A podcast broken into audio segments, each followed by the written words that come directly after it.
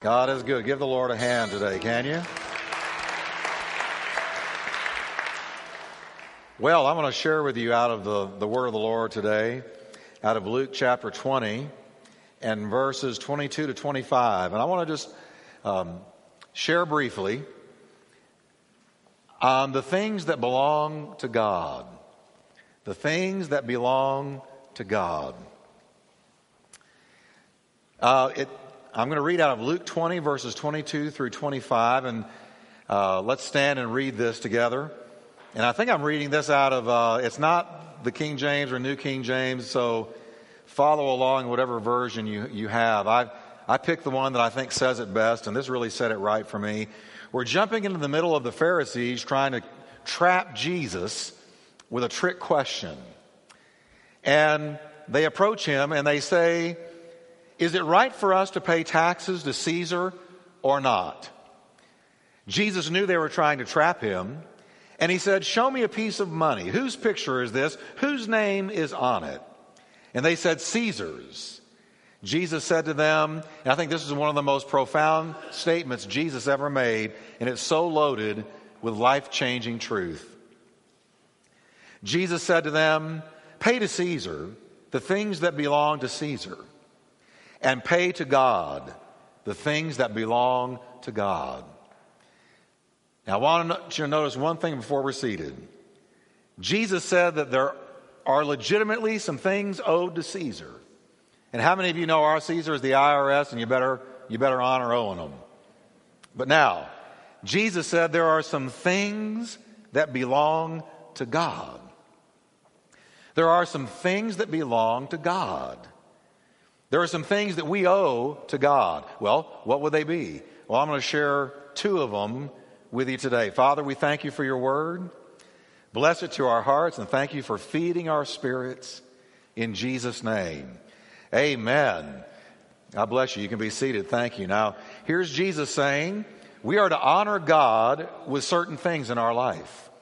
He said, pay to God the things that belong to God. What a concept because you think about God and you kind of tend to think, He doesn't need anything from me. He's God. He can create anything that He wants.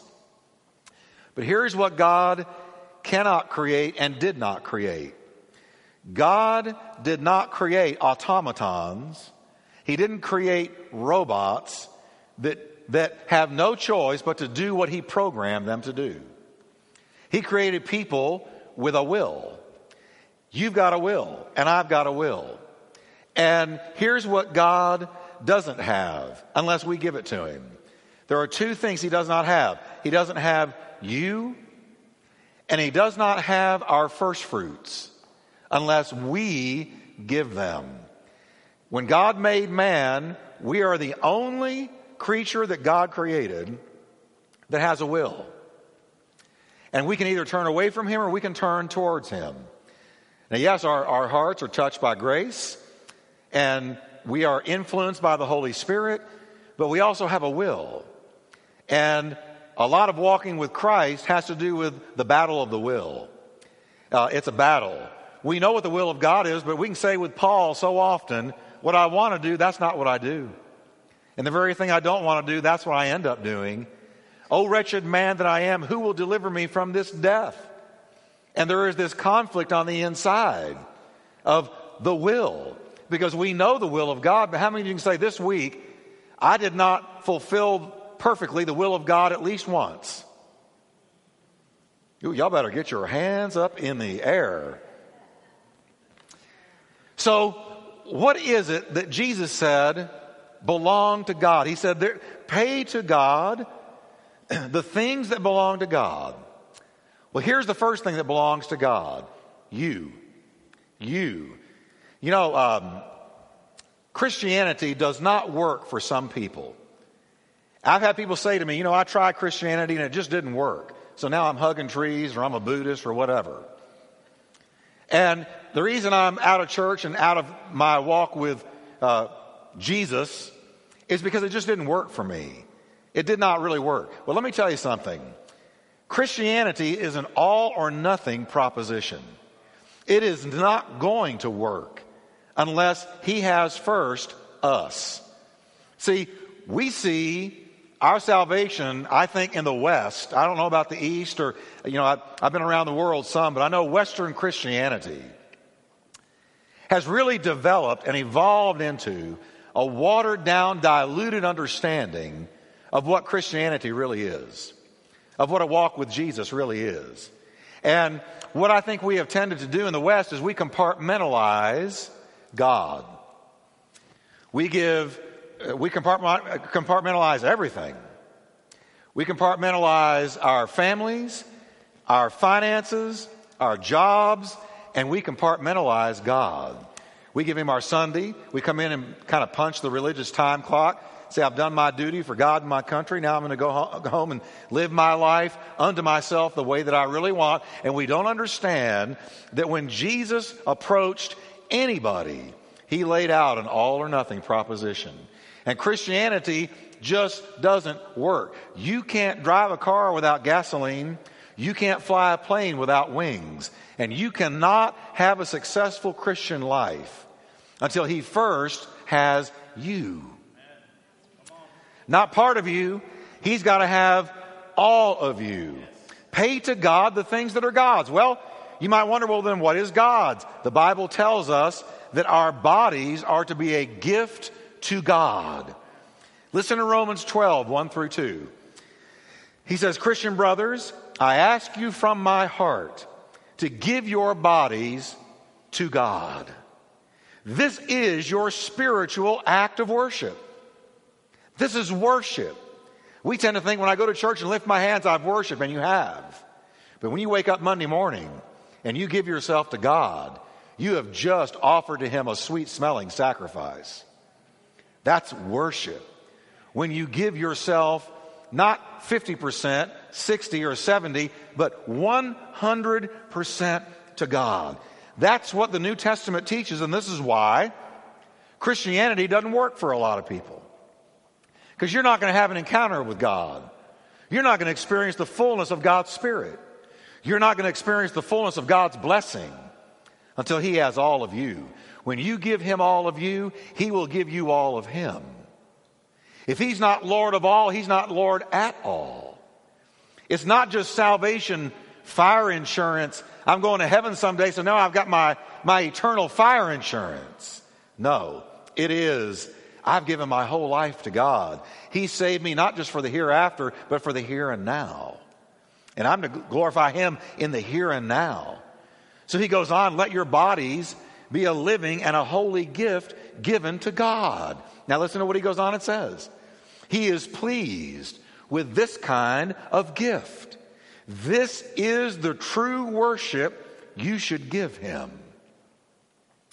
So when I say, Lord, I give you my whole being. I give you my body, my mind, my future, my past, all that I am or ever can be.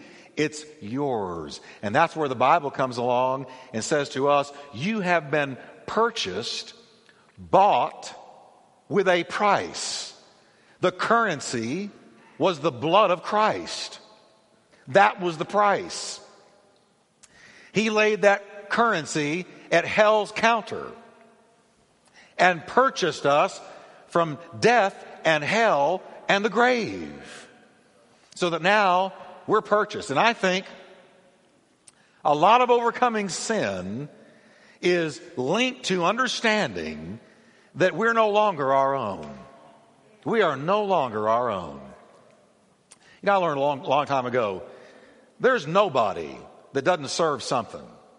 And you're either going to serve the Lord or you're going to serve sin. It's very clear in the Word of God. You're going to serve the Lord or you're going to serve sin. Jesus said you can't serve two different things.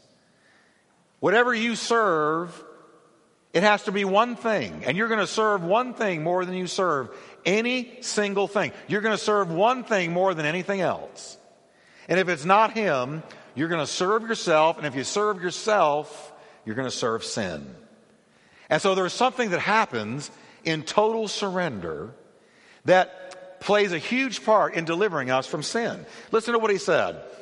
In Romans 6, Paul says, Do not offer the parts of your body to sin as instruments of wickedness, but rather offer yourselves to God as those who have been brought from death to life, and offer the parts of your body to Him as instruments of righteousness.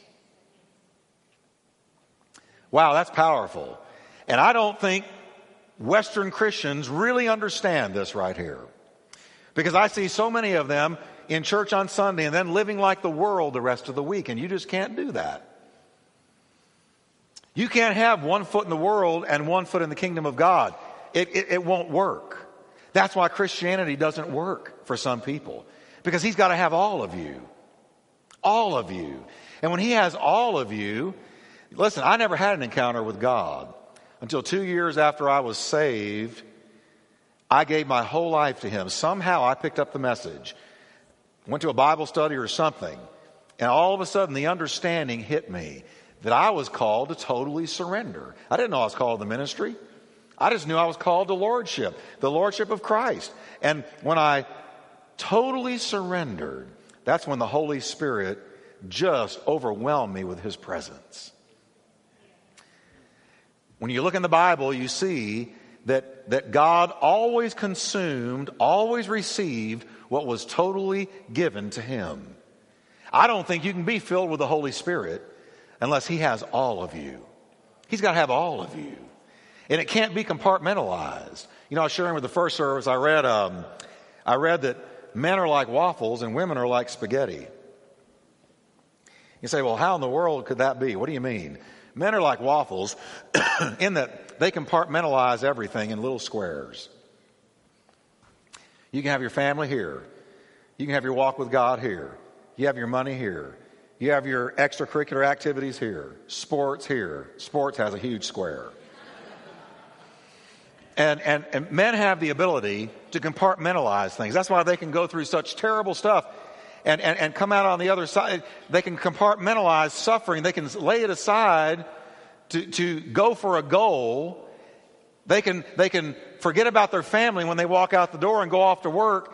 And then when they're headed home, they bring the family back and they get in the family square and they can compartmentalize. But women, it's all mushed up in one. Come on, ladies. Can I give you all a, a, just a, some, some surprising news today that you're not going to get from ABC, CBS, NBC, or CNN? Men and women are different. And you can't deny your gender. I rejoice in my gender. And if you're a woman, you ought to rejoice in your gender. God made you what He made you. But women, Man, whatever touches them over here touches the whole thing because they are more emotional and they are more invested in their emotions than men are. So women are like spaghetti and men are like waffles. But I think Western Christians are like waffles. We give God Sunday. If we're real spiritual, we give Him Wednesday night. And if we're in huge trouble, we go to prayer. But as soon as we walk away from church, we go into another square. Can I just tell you, God did not call us to do that, but God wants to be the whole waffle. Seek first the kingdom of God. And it, it all begins with giving Him you. And when you give Him you, and you surrender your life, and you walk with Him every day, and you want His will more than any single thing, that's real Christianity. That's not fanatical Christianity. That's real Christianity. Anything other than that is subpar, subnormal, diluted and polluted Christianity. And you'll find that when He has all of you, you begin to experience God in ways you never did before. So He wants you. Jesus said, Give to God the things that are His. Well, you are His. So give you to Him. Amen? Now, there's a second thing I want to talk about today, and that's the first fruits. God is a God of first fruits. Now, I'm going to begin to minister on this today, and I'm going to, I'm going to probably touch on this in uh, the weeks to come.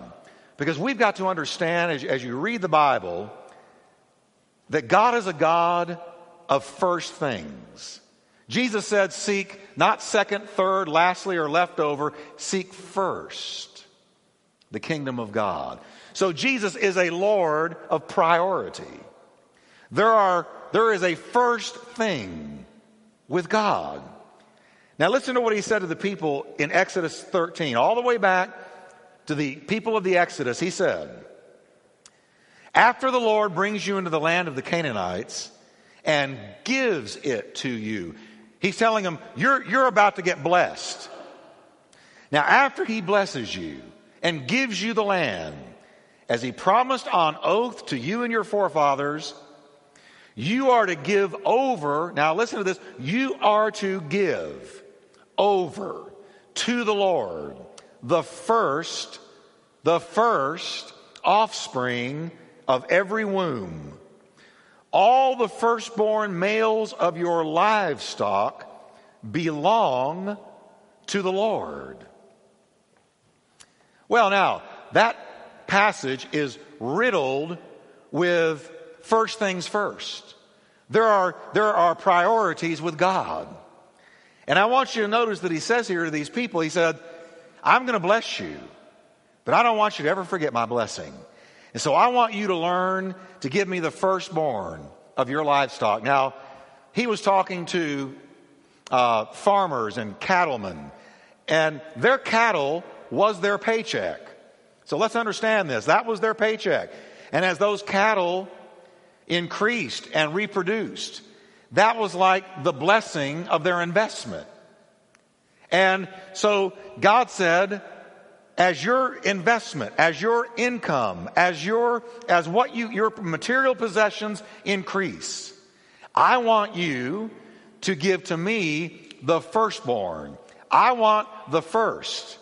And the first is mine. Now, I'm so hesitant to talk about this it bothers me because we hear so much hokey stuff about money out there. And uh, what really disturbs me, and I'll just go ahead and tell you, is when I hear messages that are equating your spirituality, your spiritual level, with how much you possess. And for me, that is almost heresy. Because the Bible never measures spirituality by things you possess. As a matter of fact, Jesus said a man's life does not consist in the things he possesses. So I believe spirituality is me- measured by spiritual fruitfulness, love, joy, peace, long suffering, gentleness, meekness, kindness, faith, Christ likeness. That's how you measure somebody's spiritual level.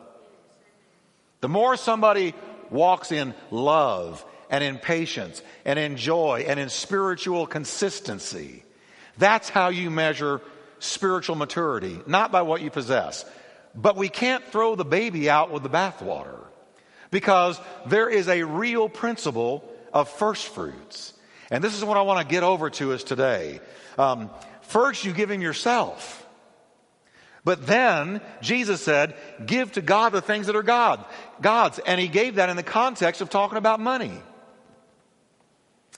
First things first is a key to walking with God. There are more than 500 verses in the Bible concerning prayer. More than 500. There are more than 500 verses in the Bible concerning faith. But more than 2,000 verses on the subject of money and possessions. Did you know that Jesus talked about money in 16 of his 38 parables? In 16 of his 38 parables, he talked about money. How many of you can say with me today, I guarantee you money matters to me? Oh, come on, everybody. Money matters to all of us because no money, you don't eat. You have no shelter. You have no car. You have no life. I mean, you might be saved, but that's about it. Everybody needs it. Jesus talked about it in 16 of his 38 parables. Money. Exodus 13, 2. He's, God said through Moses, consecrate to me every firstborn male the first offspring of every womb among the Israelites belongs to me, whether man or animal. Now I want you to stop and think about this.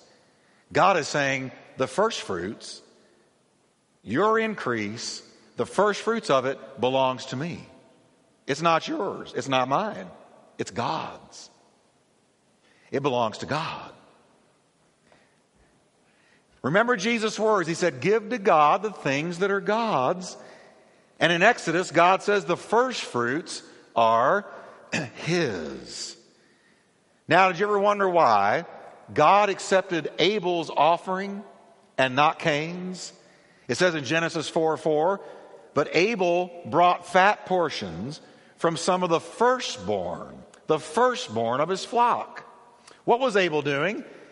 They were coming to God. I, we can only assume it was some kind of a sin offering, some kind of a something to placate God's wrath against sin.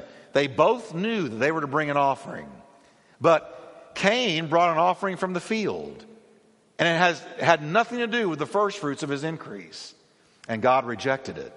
But Abel, it says, brought of the first fruits of his increase, and God accepted it.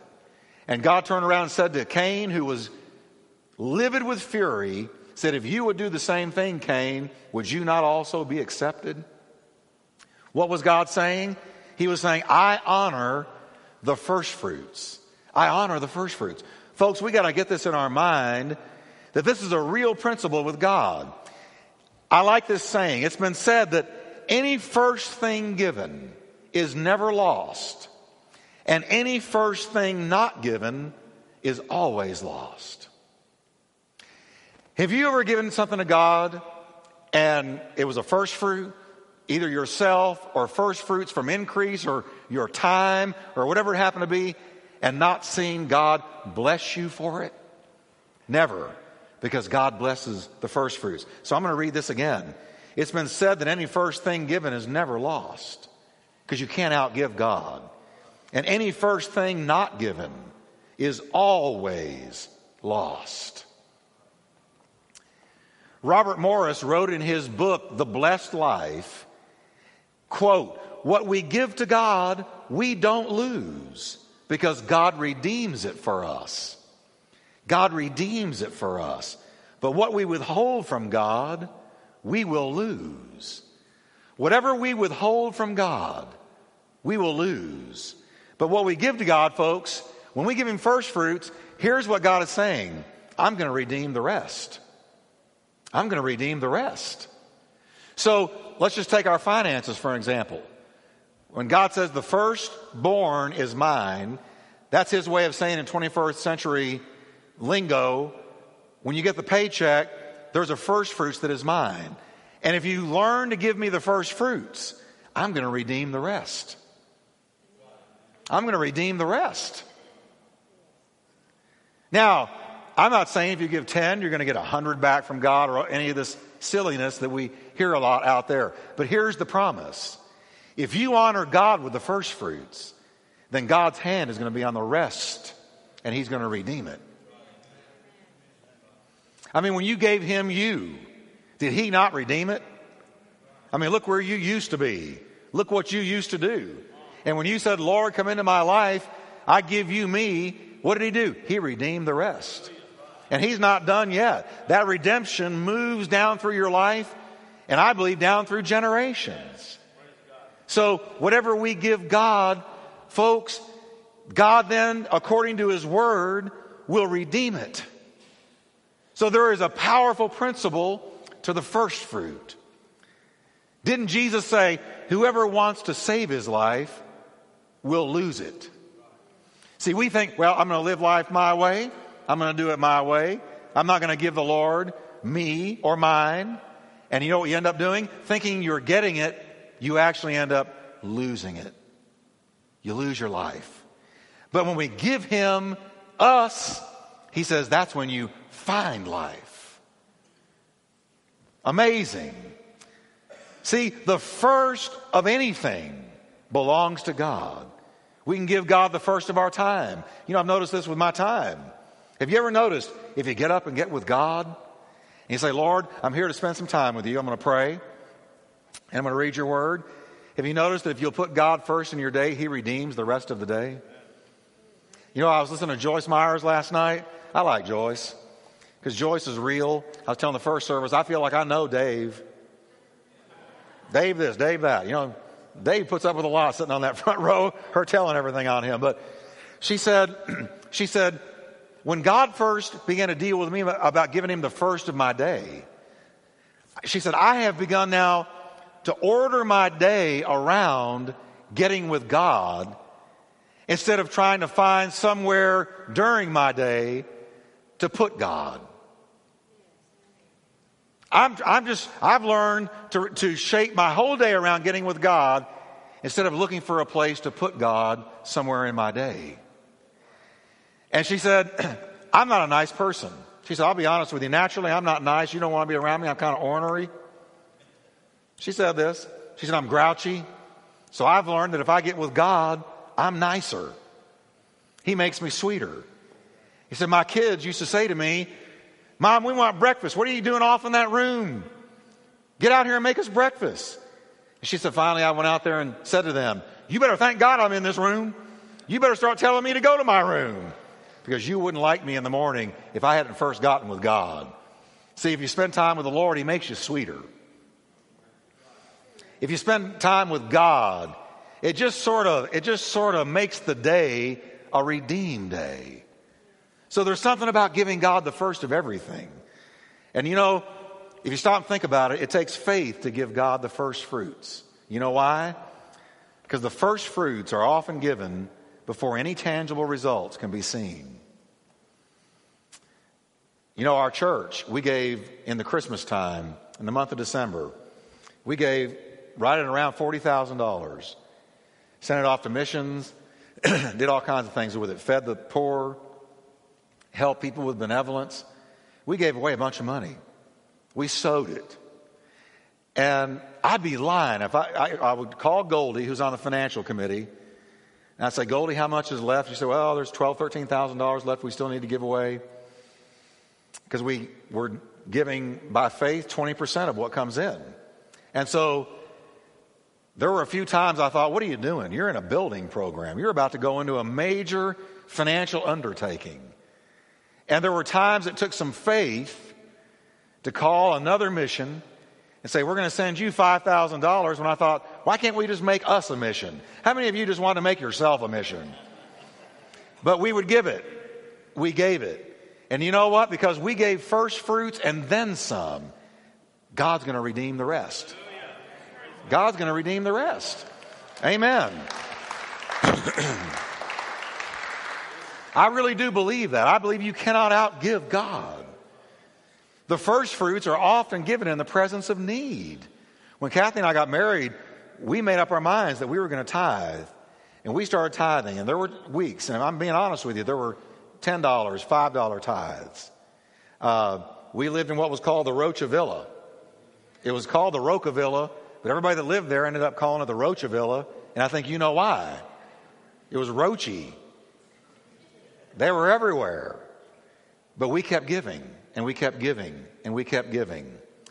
You don't tithe once and see if this isn't true. You give God the first fruits of everything. Everything, not just your money.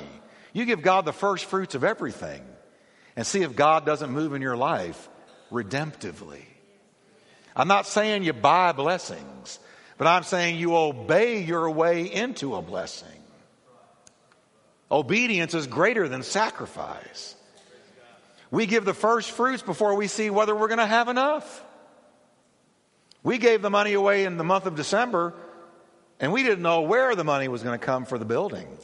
And still don't fully, except that I know it's going to come from God. He's going to open a door because we've got so much out there in the field. So you've got to give first fruits even when you don't know if you're going to have enough. You give it anyway. Kathy and I learned 30 different ways, well, she did, how to make hamburger helper. And we were mean cooks with eggs. And we had all kinds of the, the um, Malt-O-Meal and cereal. Listen, we learned to just get by, but we kept giving. We kept giving. I told the story of Goldie Roan, a member of our church who uh, I already mentioned is on the finance committee. When Goldie first started coming to our church, she took a bus to church. She loaded her kids on the bus and brought the bus to church. After church, walked down to the corner and got back on the bus and went home. She was a step away from a shelter. And she gave me a, a permission to share this. And I can remember nobody would hire her. And she went through an extremely difficult time. But Goldie would tithe $5, 10 whatever the tithe was, she would do it. I can remember. And then one day she got a job, and then she began to get blessed. And do you know that that woman who took the bus to church now drives a car I can't look at because I covet it? I'm kidding, sort of. And she's about to build from ground up a brand new home. And God has blessed her. Now, am I telling you that she purchased a blessing? No. I'm telling you she obeyed her way into a blessing. Because as she gave, God redeemed the rest. God redeemed the rest. So Jesus said, Give to God the things that are God's. Well, we are His, and He says, The first fruits are mine. This is why tithing is important, and this is why I believe that God established the tithe. He doesn't need our money, but we need to acknowledge regularly that God is first in our life. And every time you tithe, you're saying, God, you are Lord and you are first. And my provision is you, not a job, not a person, not my own talent, but you. And I acknowledge it with the tithe. When we give our first fruits to God, He redeems the rest. Every time. Amen? So let's stand together, can we today?